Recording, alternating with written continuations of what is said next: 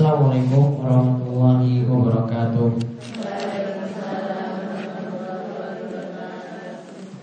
Innal hamdalillah nahmadu wa nasta'inuhu wa nastaghfiruh wa na'udzu billahi min shururi anfusina wa min sayyiati a'malina.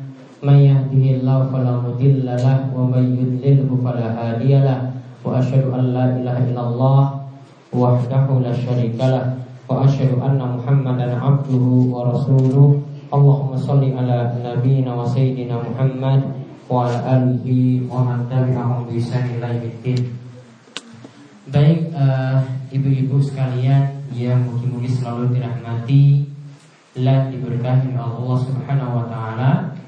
Alhamdulillah kita bersyukur pada Allah Subhanahu wa taala karena pada kesempatan malam hari ini di suasana ya Allah menurunkan karunia hujan kepada kita, kita masih bisa untuk berangkat untuk duduk di majelis yang mulia ini dan kita mohon pada Allah Subhanahu wa taala mugi-mugi Allah membalas setiap amalan kebaikan kita dan Allah Subhanahu wa taala memberikan kemudahan kita dalam kebaikan-kebaikan selanjutnya dan mugi-mugi ini menjadi catatan amalan sebagai bekal kita menghadap Allah Subhanahu wa taala.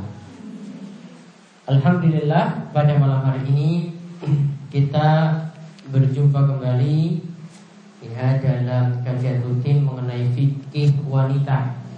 Ya, kita masih membahas soal fikih sunnah yaitu pembahasan fikih wanita yang kita ambil dari uh, pembahasan Syekh Abu Malik Kamal bin Said Salim ya dari kitab beliau Sahih Fikih Sunnah lin Nisa.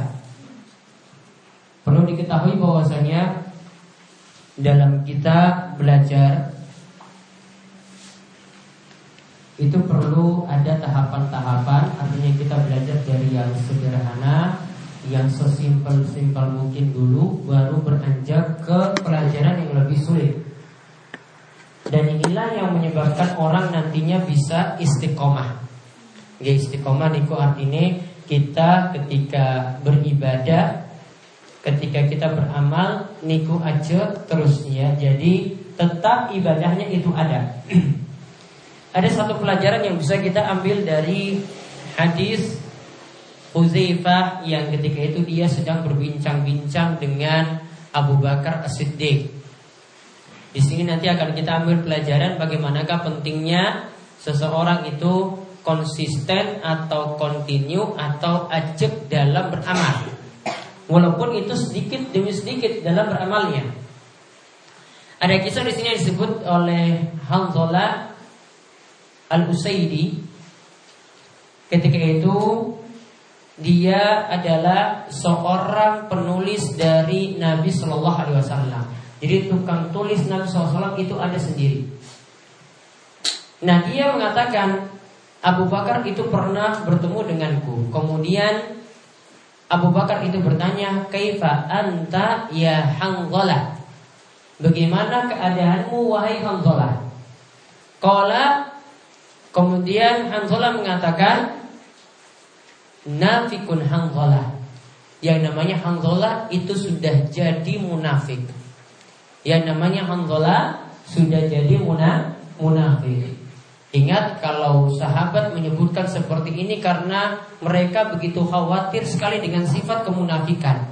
Yang namanya munafik, apa yang ada dalam batin itu berbeda dengan lahiriahnya.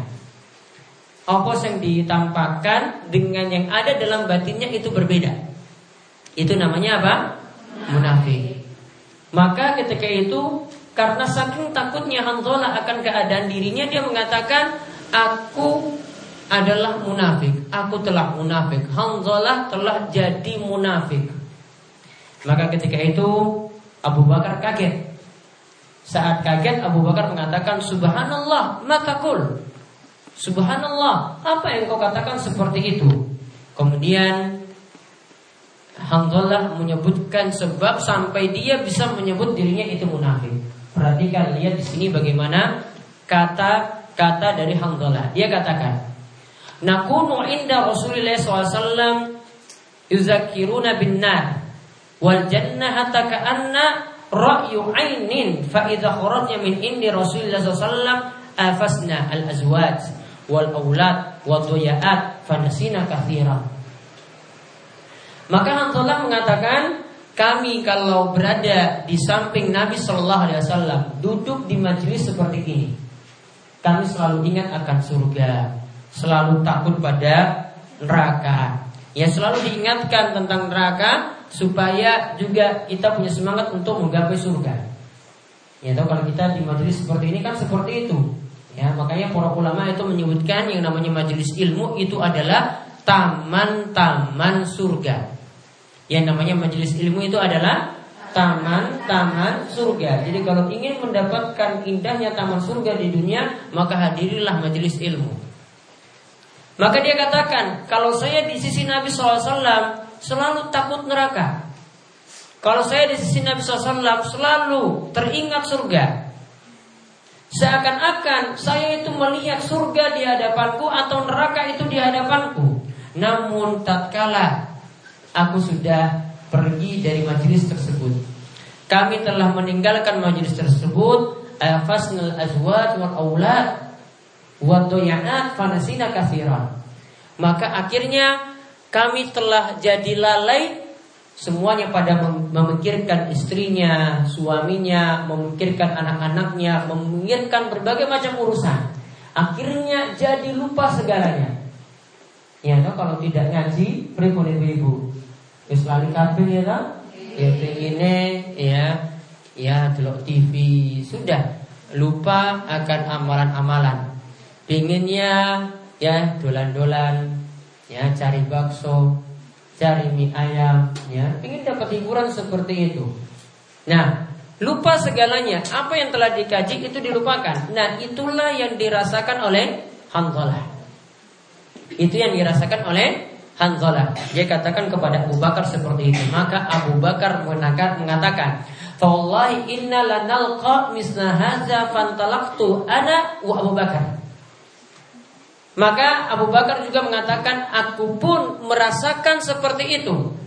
Ketika berada di majelis, ya, hati itu tenang, ingat akan surga, takut pada neraka. Namun kalau pergi dari majelis ilmu, maka lupa segalanya. Hafalannya juga lupa. Ya. Ya. Ya, hafalannya lali kabeh. Ya, kalau sudah tidak diulang-ulang ya sudah lali semua.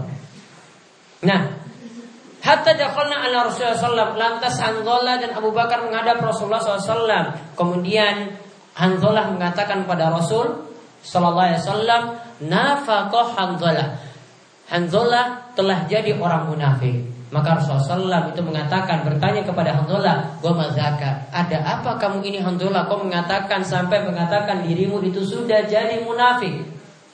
Maka ketika itu Hanzalah mengatakan, "Ya Rasulullah, nakunu indaka tuzakiruna binar wal jannah hatta ka'anna ra'yu ainin fa idza kharajna min indika afasnal azwaj wal aulad wa nasina katsiran." Yaitu kata Hanzalah dia katakan seperti apa yang dia katakan pada Abu Bakar tadi wahai Rasulullah ketika kami itu berada di sisimu kami itu ingat akan surga takut pada neraka. Namun ketika kami itu pergi dan tadi kami melihat seakan-akan surga di hadapan kami neraka di hadapan kami. Namun ketika kami itu pergi dari majelis tersebut sudah jadi lalai karena mikir anak karena mikir suami karena mikir istri karena berbagai macam urusan Akhirnya nasina kathiron kami lupa segalanya. Maka Rasulullah SAW itu mengatakan, Lihat di sini nasihat Nabi SAW ketika melihat keadaan Hanzalah juga sahabat yang mulia Abu Bakar As-Siddiq seperti itu. Maka kata Nabi SAW, Walladhi nafsi biyadi in lau tadumuna ala ma takuna takununa inni wa fi zikri la safahtukumul malaikatu ala furushikum wa fi turukikum. Walakin ya hanzala sa'atun sa'atun. Kata Nabi SAW Demi Allah yang jiwaku berada di tangannya Seandainya kalian mau Terus menerus keadaan kalian seperti ada di majelis ilmu mau terus mengingat surga, mau terus takut pada neraka. Ya, maka kalau keadaan kalian terus mengingat ingat Allah Subhanahu wa taala, maka malaikat itu akan mendatangi kalian, akan menemui kalian itu di ranjang kalian, bahkan di jalan-jalan kalian. Namun Nabi peringatkan pada Hanzalah, wahai Hanzalah akan tetapi saatun saatun beramallah sedikit demi sedikit, ya sedikit demi sedikit. Jadi jangan langsung banyak Namun apa? Perlahan-lahan ketika ingin jadi baik Ketika ingin berubah Maka lakukanlah sedikit demi sedikit Nasihat Nabi SAW dalam anzulah ini Yang mengingatkan kepada kita sekalian bahwasanya Kalau kita ingin istiqomah dalam belajar ya Maka lakukanlah secara kontinu Maksud kontinu maksudnya terus menerus Jangan kadang datang kadang tidak ya. Majelis yang bagus itu didatangi terus menerus. Makanya para ulama itu punya kebiasaan mereka tetap datang ke majelisnya walaupun ketika itu tidak ada pelajaran. Tetap datang walaupun tidak ada pelajaran. Supaya apa? Biar tahu punya jadwal rutin ketika itu. Biar tahu punya jadwal rutin ketika ketika itu. Ya sama kalau mau setoran hafalan biar mudah juga gitu. Ya setor saja terus setor terus ustadznya mau ada atau tidak pokoknya dihafal ke. Kalau dia continue terus menerus pasti bisa hafal. Namun kalau kadang saja ah aku saya kira setor nanti tiga bulan lagi baru setor lagi. Ya sudah. Ya pelala nanti anak saja tidak hafal. Ya pelala nanti abasa ayat pertama saja sudah lupa ya pelan itu akan hilang. Karena apa? Tidak mau dijaga rutin. Yang penting apa? Steady. Yang penting saatun saatun. Nasihat Nabi SAW pada Allah yang penting kamu itu sedikit demi sedikit ya maka ketika itu akan membuat amalanmu itu jadi baik. Maka ini juga yang dikatakan oleh Syekh Mustafa Al-Adawi ketika beliau menjelaskan tentang masalah cara mendidik anak. Beliau membawakan hadis ini. Beliau memaksudkan di sini adalah ketika ingin memperingatkan atau mendidik anak dengan baik, ya, maka caranya adalah sedikit demi sedikit itu untuk dinasehati. Ya, tidak langsung jelek, tidak langsung membuat dia itu kaget. Namun Ketika kita dapat suatu masalah yang anak tersebut mesti diberitahu atau mesti dia menjalankan kewajiban tersebut, ya, maka diberitahu perlahan demi perlahan. Misalnya, ketika anak itu ya sudah saatnya untuk menutup aurat. Maka harusnya yang dilakukan adalah sejari kecil, sedari cilik itu sudah diajarkan untuk memakai jilbab tadi. Soalnya kalau diajarkan langsung ketika sudah SMA atau SMP itu sangat-sangat sulit. Silakan lihat nanti keadaan ya putri-putri SMP yang ada di sekitar kita atau yang SMA yang ada di sekitar kita. Bagaimana hancurnya keadaan mereka saat ini? Ya, ketika ya disuruh memakai jilbab pasti alasannya macam-macam karena pergaulan sudah sulit lagi diubah. Namun kalau sudah dari dulu dididik seperti itu perlahan-lahan dari kecil, sedikit-sedikit dari kecil, maka pasti akan berubah pelan-pelan. Karena tidak disuruh drastis langsung disuruh berubah, namun sudah sedari dulu disuruh berubah seperti itu, akhirnya itu bisa. Nah, sekarang kita melanjutkan pembahasan kita. Terakhir kita membahas tentang masalah najis. Ingat kaidah yang saya berikan tentang masalah najis. Najis itu sesuatu yang dianggap kotor oleh dalil, oleh syariat. Artinya ketika Al-Quran katakan itu najis maka kita katakan najis. Kalau hadis katakan itu najis maka kita katakan najis. Jadi sesuatu yang kotor belum tentu najis. Sesuatu yang kotor belum tentu najis. Nanti ibu-ibu akan lihat di sini bagaimana nanti akan disebutkan contoh misalnya kotoran atau kencing dari hewan yang halal untuk dimakan. Misalnya apa? Kambing. Sapi. Pastikan semuanya bilang itu kotor. Ya kan? Kotorannya, teleknya juga kotor. Namun menurut syariat itu masih dianggap suci. Sesuatu yang kotor tetap syariat masih menganggapnya suci. Karena apa? Dalil mendukung itu disebut suci. Maka kita katakan suci. Walaupun menurut pikiran kita Kita anggap itu kotor. Jadi sesuatu yang kotor itu belum tentu najis. Namun ingat yang najis itu pasti kotor.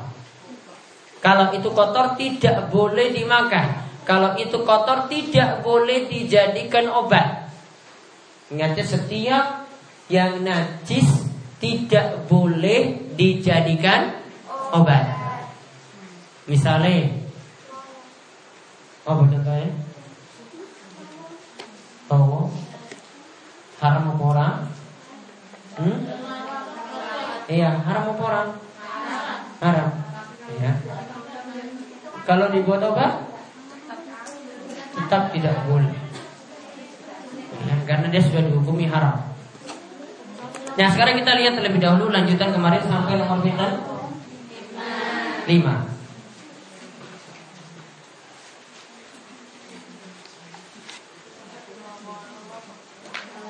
Nomor lima apa itu nomor lima? Darah haid.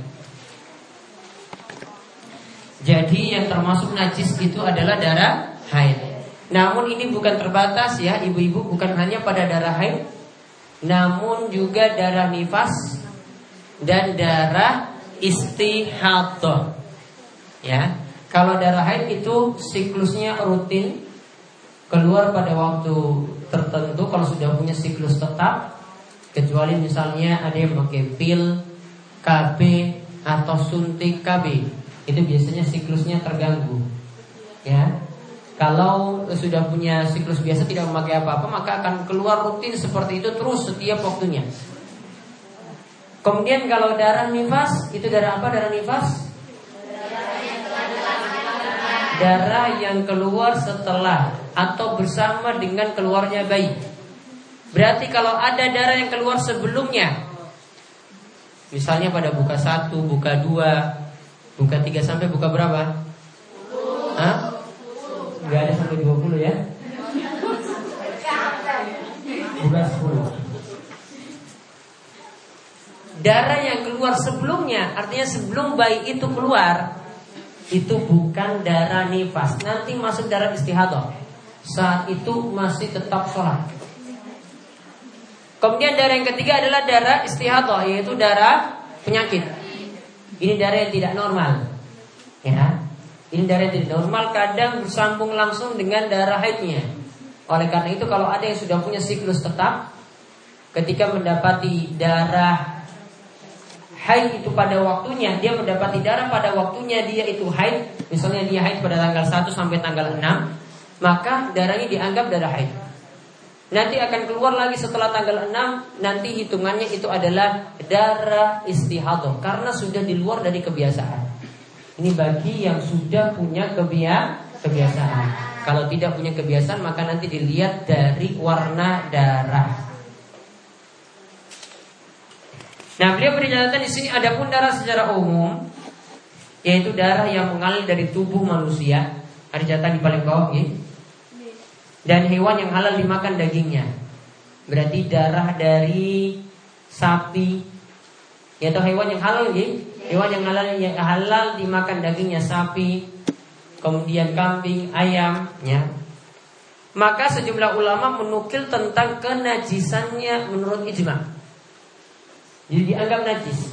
Sebagian katakan ini adalah ijma atau kesepakatan para ulama. Beliau katakan jika ijma ini sudah ditetapkan, maka kami katakan bahwa itu najis dan kita tidak boleh berpaling dari apa yang dipaparkan oleh ulama belakangan yang menyimpulkan atas kesuciannya karena itu muhtamal masih mengandung kemungkinan. Jika ijma tersebut belum ditetapkan maka pada asalnya darah itu suci. Namun lebih tepat di sini beri catatan darah selain darah haid, nifas dan istihadah, darah selain darah haid, nifas dan istihadah dihukumi suci.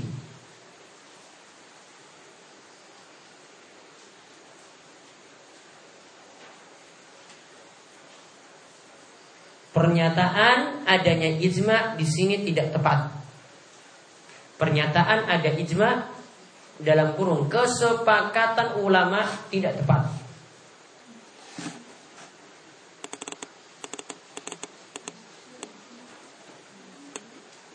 Pernyataan adanya ijma atau kesepakatan ulama tidaklah tepat.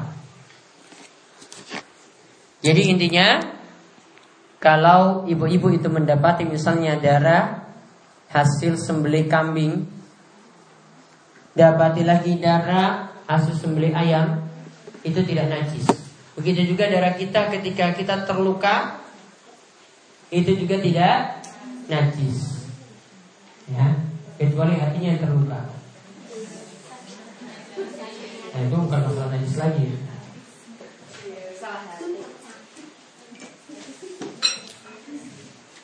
Ya sudah. Jadi intinya di sini darah mana yang najis? Ya, pokoknya selain darah, eh, maaf, eh, darah yang najis itu cuma darah haid, nifas dan istihadah. Sedangkan darah yang suci selain darah haid, nifas dan istihadah. Kemudian yang keenam kita lihat kotoran binatang yang dagingnya tidak halal dimakan. Nah ini dicatat contohnya Hewan-hewan yang tidak halal dimakan Contohnya apa? Anjing Berarti kotorannya niku najis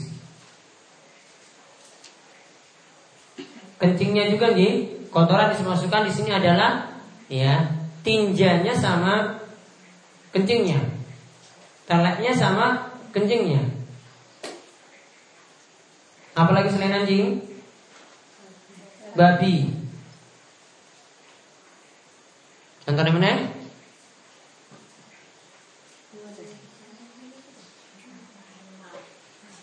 Apa lagi? Kotorannya, kotorannya. Kucing. Kucing kan nggak boleh dimakan. Tikus.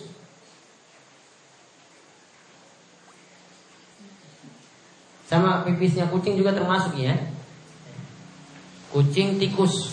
Nah itu contoh contohnya. Dalilnya lihat di sini. Cicak. Ya itu juga hewan yang haram dimakan. Tidak boleh. Ya, itu masih najis.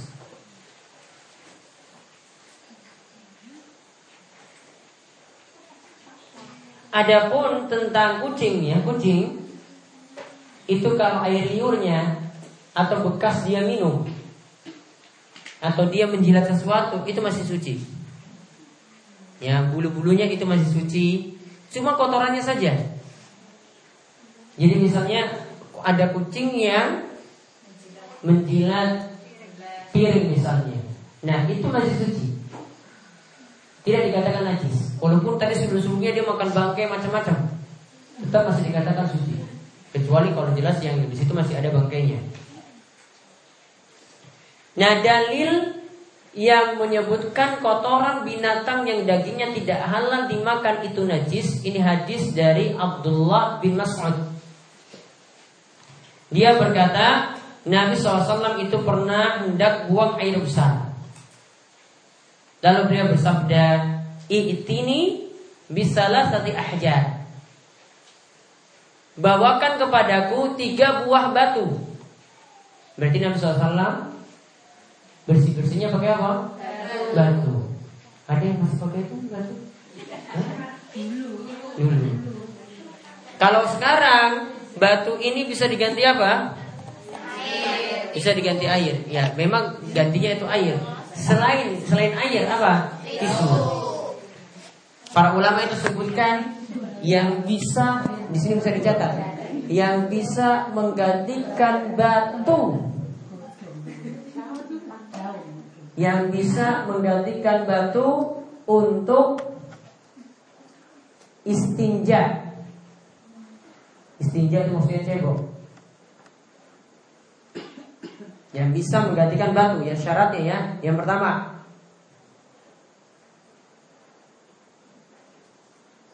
bendanya suci. Tisu suci atau tidak? Suci. Ya, tisu itu su suci. Bisa. Yang kedua, bukan benda yang berharga.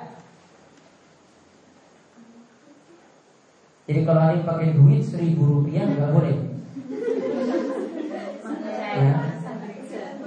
Atau ada yang dapat seratus ribu coba dia pakai seperti itu, nggak boleh. Segala sesuatu yang berharga tidak boleh. Atau ada yang dapat roti kemudian pakai seperti itu tidak boleh. Ya. Sesuatu yang berharga tidak boleh. Yang ketiga, bisa menghilangkan kotoran. Bisa mengangkatnya, mengangkat kotoran.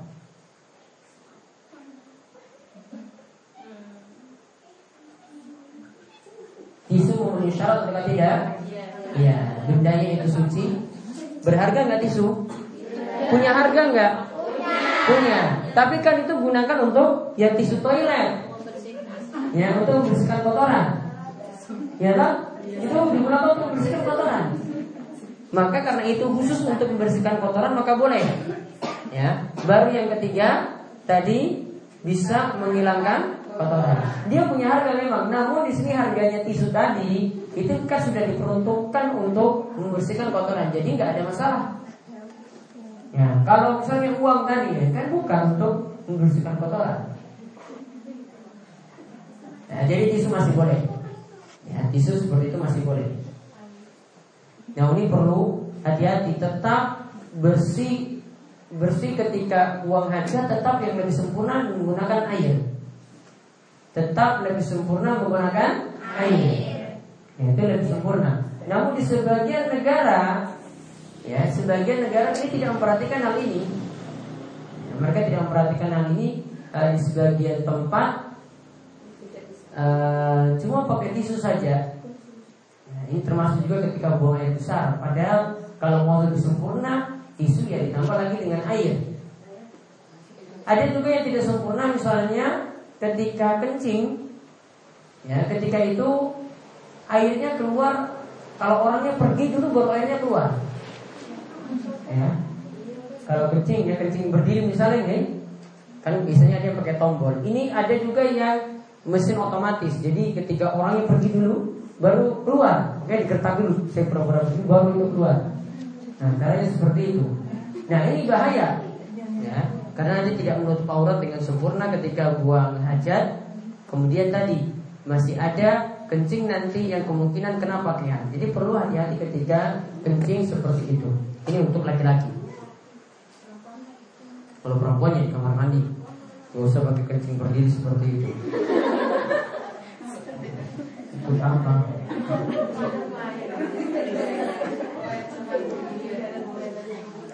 Jadi Nabi SAW minta tolong bawakan tiga buah batu. Ya, fa'ataitu bihajarain wa rausati himar. Ketika itu Abdullah bin Mas'ud itu membawakan dua buah batu. Batunya cuma dua, ada satu kotoran keledai. Dan keledai itu dirinci ya, keledai kalau keledai uh, keledai liar itu halal. Namun kalau keledai jinak dan yang dimaksudkan sini adalah keledai jinak itu haram. Nah di sini dibawakan kotoran keledai jinak tadi. Maka ketika itu Nabi SAW fa'akhadal hajarain. Nabi mengambil dua buah batu. Wa al dan Nabi membuang kotoran tadi karena kotoran tersebut nah, najis. Wakal hiya rijsun dan Nabi SAW katakan tentang kotoran keledai ini dia adalah sesuatu yang kotor, artinya sesuatu yang najis. Maka di sini para ulama simpulkan karena keledai itu hewan yang tidak halal dimakan.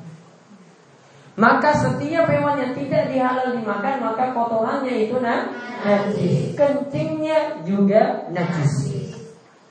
Sebaliknya, melihat dari riwayat-riwayat yang lainnya lagi, dulu unta kencingnya itu digunakan untuk obat. Diminum berarti. Lihat ya, unta kencingnya itu digunakan untuk obat. Kalau digunakan untuk obat berarti dia sesuatu yang suci. Dan unta itu halal untuk di, dimakan. Maka dari sini saja para ulama simpulkan ya kotoran hewan yang halal dimakan. Termasuk juga kencingnya. Itu dihukumi suci. Dan di antara bentuk pengobatan itu dari kencing unta. Selain dari susunya unta. Ya, dari kencingnya jadi kencingnya saja bawa berkah loh kencingnya unta beda dengan kotorannya kebukian selamat Ya, kalau di kotoran itu tidak ada dalilnya. Kalau ini ada dalilnya, seperti ini ada da dalil. Nabi SAW membolehkannya ketika ada yang ingin berobat dengan kencing unta. Ya, kalau kita Ya kalau di sini sampai kalau kebukti Islam itu mati pun itu diagungkan seperti seorang wali yang mati. Ya, kalau kebukti Islam itu mati itu diagungkan seperti seorang wali yang mati. Belum pernah lihat kuburannya? Belum. Ya, ada di internet tuh ada juga di sana ya, diperlakukan seperti seorang wali itu mati. Ya, kebo ini padahal yang mati loh. Ini kebo yang mati. Saking siriknya coba ya.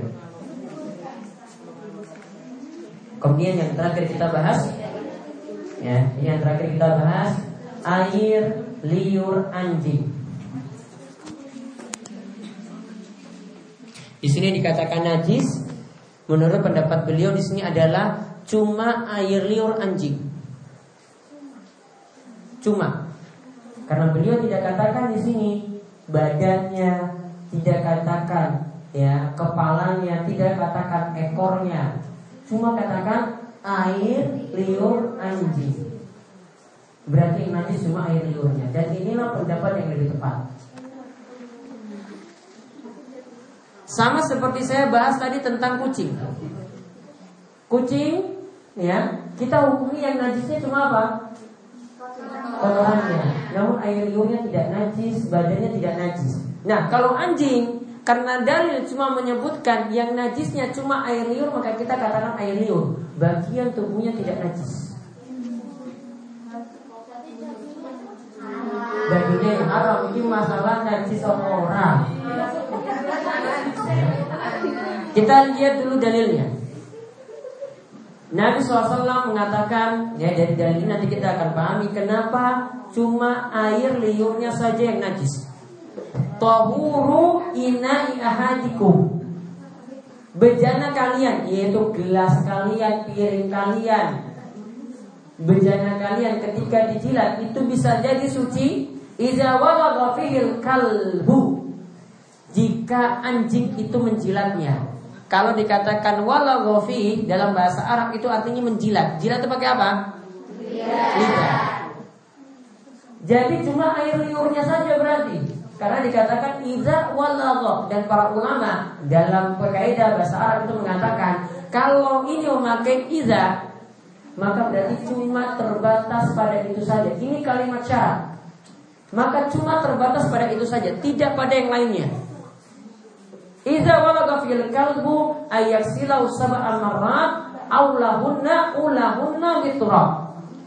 Jika anjing itu menjilat bejana kalian, maka hendaklah dicuci tujuh kali. Yang pertama hendaklah menggunakan debu atau tanah. Hendaklah menggunakan debu atau tanah.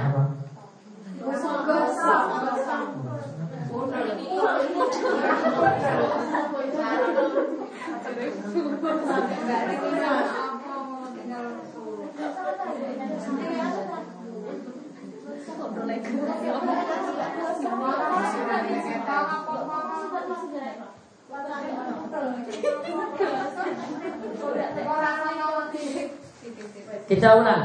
Jika anjing menjilat bejana, ya, maka dicuci tujuh kali.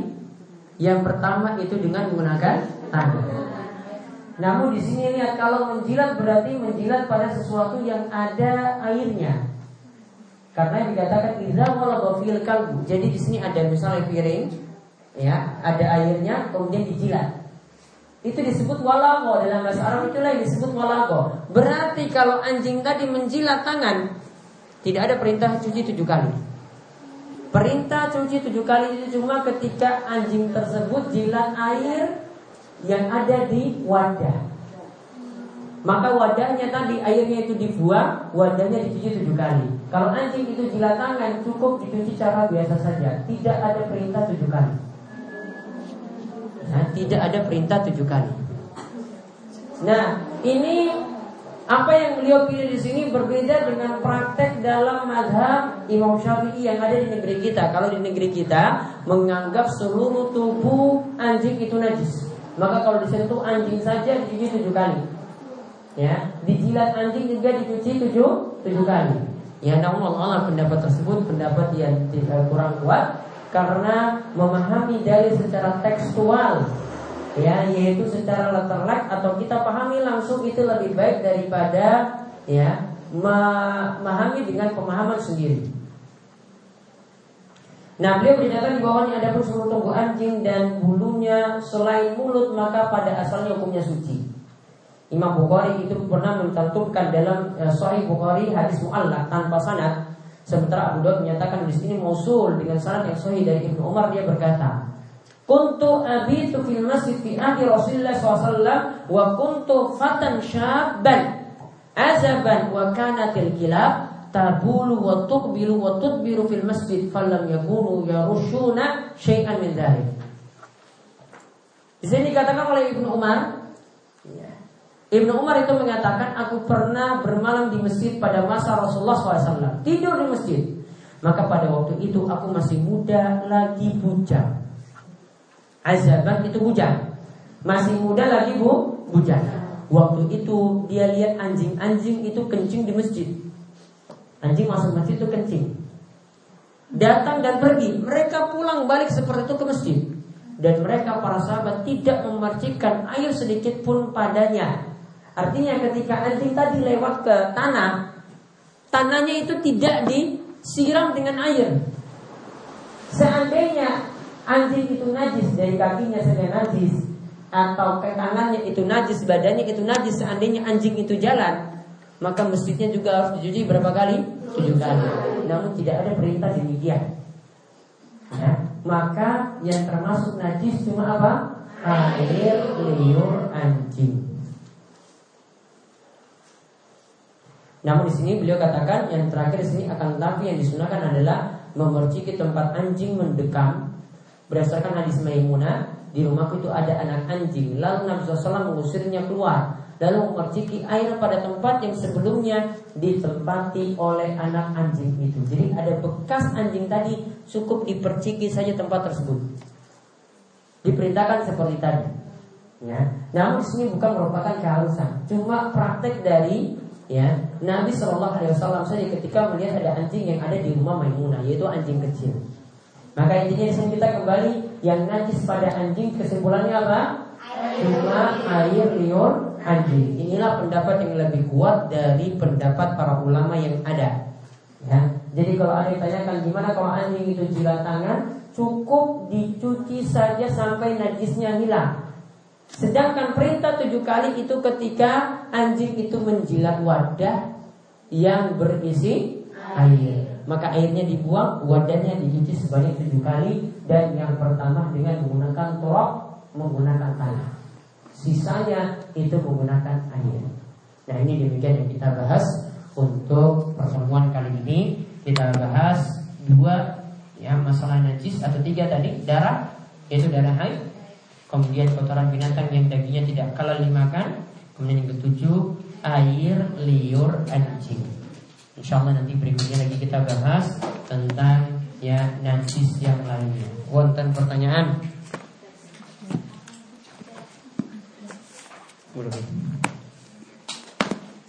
Kalau berjalan kena air liur dibuang terus dicuci tujuh kali.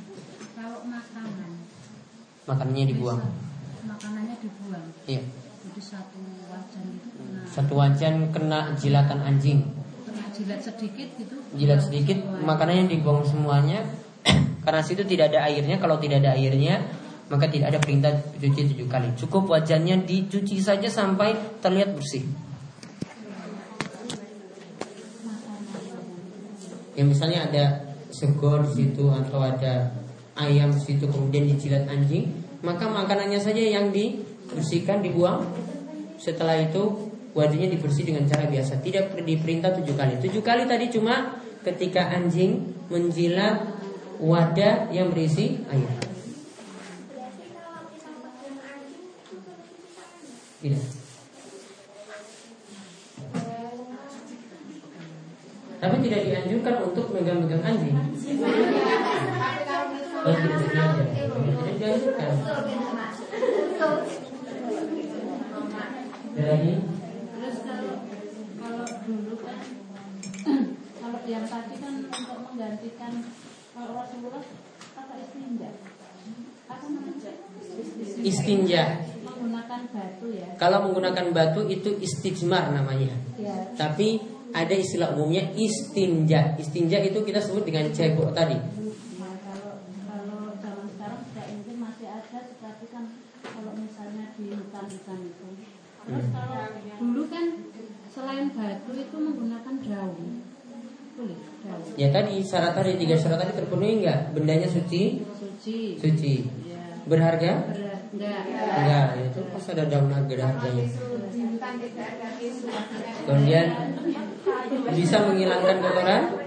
Bisa. Berarti bisa.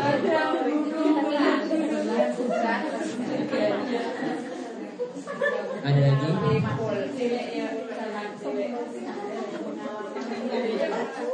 Ya. Terus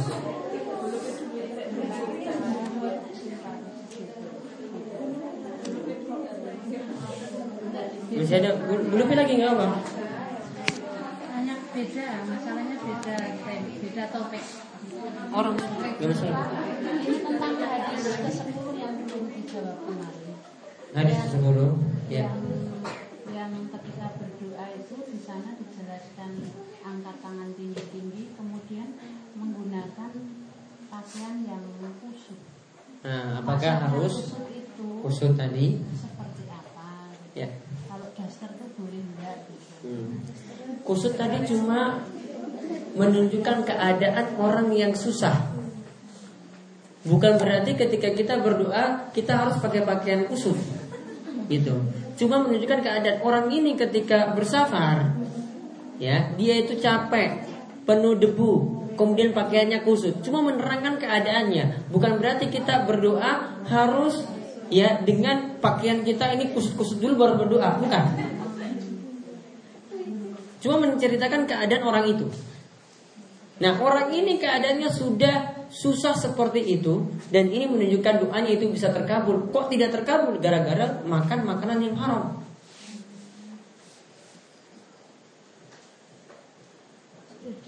Jadi pakai pakaian yang terbaik ketika berdoa juga bukan yang kusut. Bukan yang kusut Jadi kusut tadi cuma menjelaskan keadaan orang itu Bukan berarti kalau kita berdoa Kita pakai pakaian yang kusut Enggak Tetap pakai pakaian yang terbaik ketika kita beribadah Ketika kita berdoa seperti itu Terus yang terakhir, anu apa ya, etika bertanya gitu ya, cara bertanya gitu. Kalau saya kan kalau bertanya itu itu pengen dulu gitu loh. Oh, Enggak masalah bu, itu bagus Fastabiqul khairat. gitu. Tapi kalau nggak kebagian senang saya nggak apa-apa. Tapi kalau nggak kebagian jawaban bikin. Ya tanya saja lebih dulu, nggak masalah. ya. Oh nggak masalah. Berlomba-lomba dalam kebaikan itu. Jangan-jangan saya salah. Yo yang malah nggak bertanya ini yang salah itu. Guys, monggo bu urus. Yang pertama tentang itu panggilan masuk HP itu kalau dipasang murotalan itu bagaimana? Kalau panggilan masuk, nah ini baiknya tidak, tidak. Ya, jadi nada deringnya pakai nada yang normal saja. Kalau pakai misalnya yang kemarin saya singgung, pakai musik-musikan coba. Coba lihat kalau saya lagi mimpin sholat kemudian jamaah di belakang putar musik dangdut di HP-nya. Coba lagi baca surat abasa coba, terus di belakang musik dangdut coba gimana kita konsentrasinya? Ya, jadi buyar kan? Ya, dangdut kan. Nah, ini sekarang Al-Quran juga sama, itu juga sama-sama mengganggu. Apalagi kalau seperti ini kan kebiasaan kita kita di mana-mana bawa masuk ini juga kamar mandi. Coba kalau ada yang telepon di kamar mandi, ya apa HP-nya kita mau buang itu keluar. Ya? Pas telepon masuk sudah HP-nya dibuang keluar. Ada yang berani seperti itu?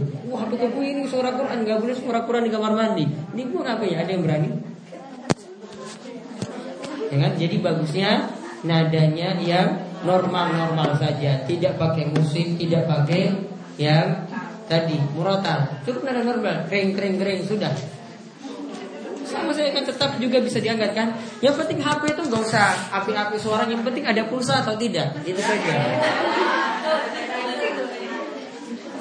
Gaya-gaya suara untuk apa? Gak ada pulsa juga sama kan? HP bagus-bagus ya. Minta pulsa sama teman yang masih minta pulsa gimana itu? HP smartphone masih jalan pulsa coba. Ini untuk tahu punya HP mahal-mahal dari pulsa sama saja. Ada lagi?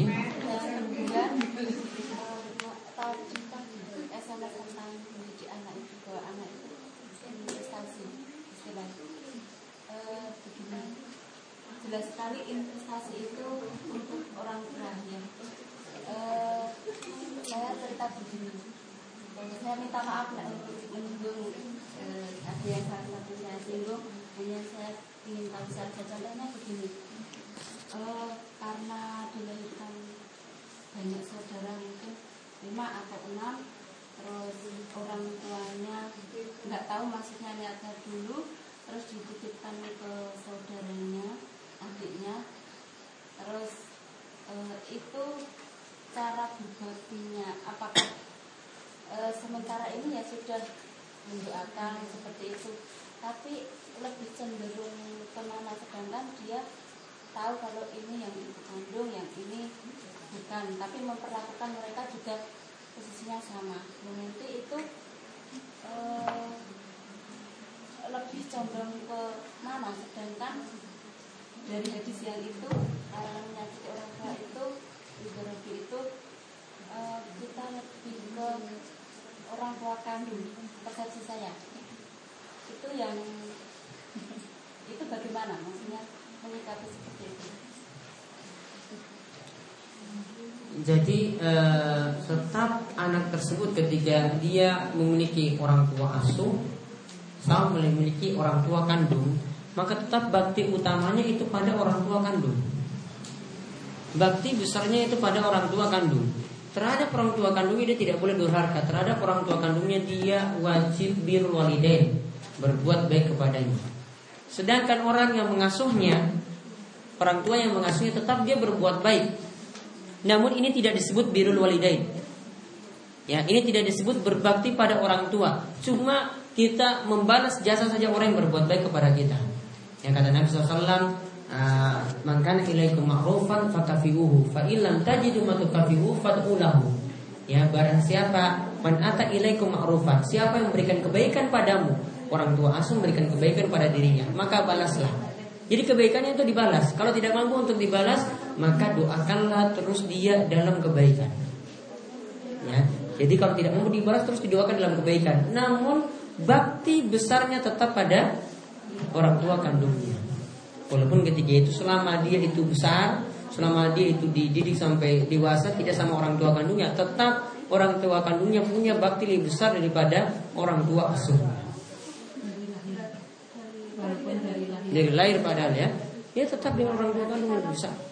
Suatu hari nanti, pamannya kalau sudah tua terus pindah ibu kandungnya minta supaya merawatnya. tetap wajib. Wajib eh usah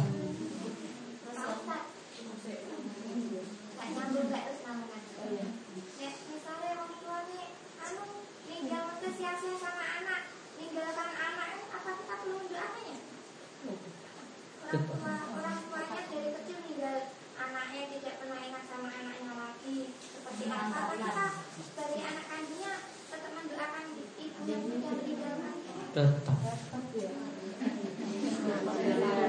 Ada lagi. Karena nggak mungkin ada mantan orang tua itu nggak ada. Nggak ada mantan orang tua. Ada. Bagaimana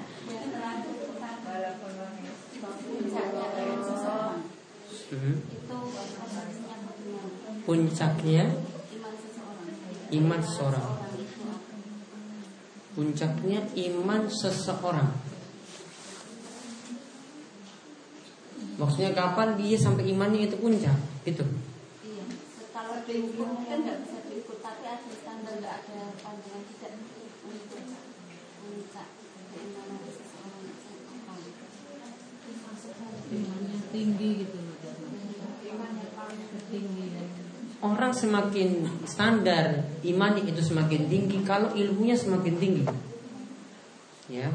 Seorang yang punya ilmu yang tinggi maka ilmu terhadap Allah itu tinggi maka imannya semakin tinggi. Jadi semakin berilmu, semakin paham agama berarti semakin tinggi imannya. Semakin dia itu ilmunya kurang semakin rendah imannya. Jadi standarnya itu di situ. Jadi bukan dilihat dari banyak amalan karena ada yang banyak beramal namun tidak berilmu. Ya, jadi dilihat dari keilmuannya kepada Allah, makrifahnya kepada Allah, ya ketauhidannya kepada Allah itu lebih tinggi, maka imannya itu lebih tinggi. kalau ilmunya tinggi tapi amalnya Berarti ilmunya tanda tanya, ilmunya berarti bukan ilmu yang benar. Karena setiap ilmu pasti membuahkan buah yang bagus. Ya, setiap pohon pasti kalau pohonnya itu bagus akan membuahkan buah yang bagus. Berarti kalau ilmunya eh, kalau tadi ilmunya tidak membuahkan apa-apa, akhlaknya kau jelek berarti ilmunya yang tanda tanya.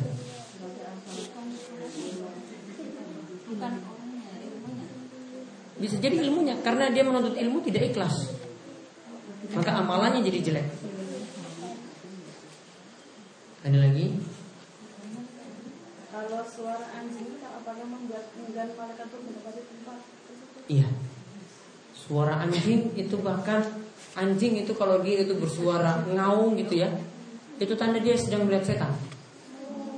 Berarti kalau saya itu kan tetangga sama yang punya Nah, itu beda lagi kalau sudah beda rumah ya sudah ini gitu. yang situ pas waktu adan itu malah Ngaung kan? Itu karena setan lagi lari, lari mampir ke situ mungkin. Setan lari karena setan itu lari ketika mendengar azan. Dia lari sambil terkentut-kentut. Ya, Setan itu lari ketika mendengar azan.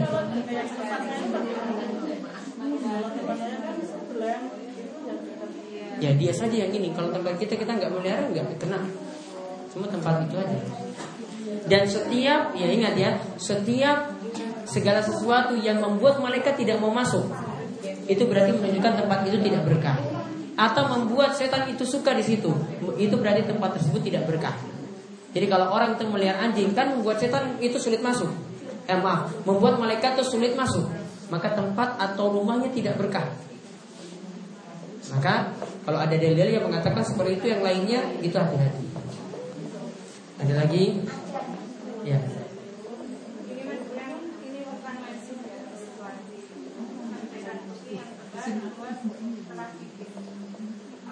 Wadi tadi ya, wadi ya.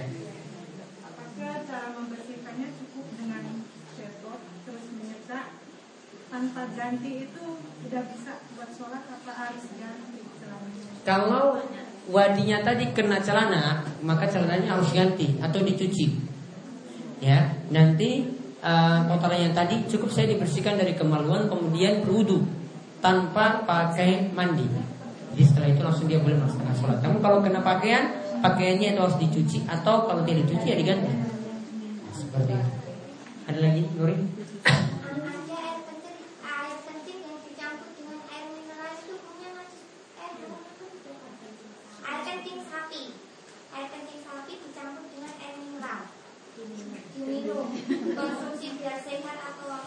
Iya, dari kencing sapi najis atau tidak? Tidak. Ya, kalau suci bercampur dengan suci ya tetap suci.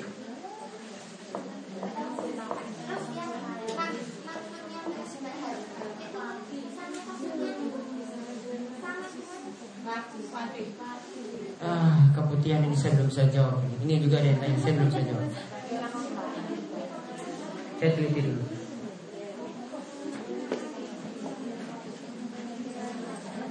Ada lagi? Sebentar. Ini ada pertanyaan lagi. Untuk pembahasan terakhir tadi tentang najis yang dari anjing adalah air liurnya saja. Mohon disegarkan kembali pembahasan poin sebelumnya tentang najisnya kotoran, afwan, eh, tai dan kencing hewan yang dagingnya haram dimakan. Karena takutnya poin sebelumnya tertutupi oleh poin terakhir. Iya. Tadi kalau saya sebutkan anjing itu air liurnya saja, tetap kotorannya juga nah, najis. Tadi sudah saya sebutkan juga sebelumnya anjing kotoran anjing juga najis sudah saya sebutkan sebelumnya. Jadi anjing berarti yang najisnya apa?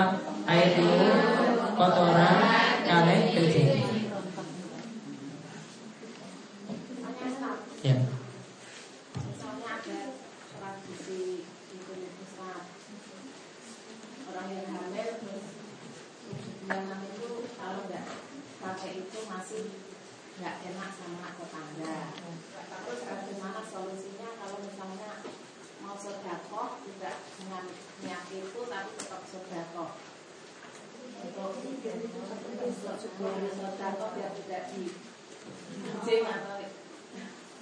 untuk tujuh bulanan tadi. Iya, tapi tidak niatkan untuk itu, tetapi tetap. Kalau mau niatan seperti itu, yang penting nggak dipaskan hari tujuh bulan. Ya, tidak dipaskan harinya tujuh bulan. Jadi sebelumnya atau setelahnya. Dan sedekah itu salah satu jalan untuk dimudahkan proses kelahirannya. Jadi banyak-banyak sedekah biar itu proses kelahirannya itu mudah. Jadi tidak ada masalah. Yang penting tadi tidak dipaskan dengan hari hari. Sebentar, kan kemudian